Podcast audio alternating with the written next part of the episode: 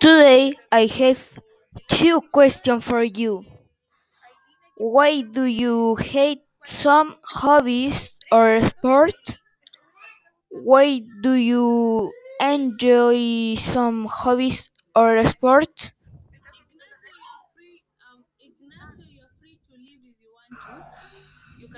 I love reading books because it makes me feel relaxed. I hate watching movies because it makes me feel tired.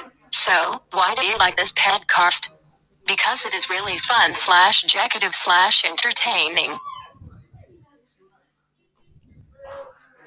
Thank you for listening.